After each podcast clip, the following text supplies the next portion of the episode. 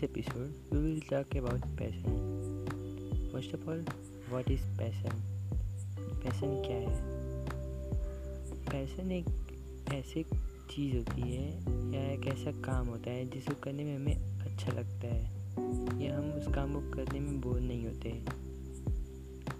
उसको हम पैशन कहते हैं। या उस काम को करने में अगर इंटरेस्ट हो तो उसे हम पैशन कहते हैं। हमें पैशन क्यों फॉलो करना चाहिए?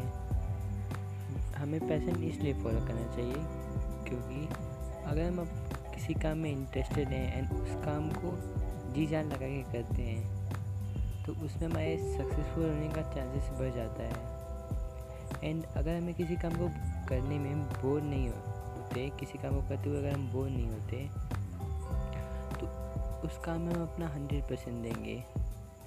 एंड अगर हम किसी काम को बिना इंटरेस्ट के करते हैं तो उसमें सक्सेसफुल होने के चांसेस कम हो जाते हैं एंड ना ही आप उससे कभी सेटिस्फाई हो पाएंगे।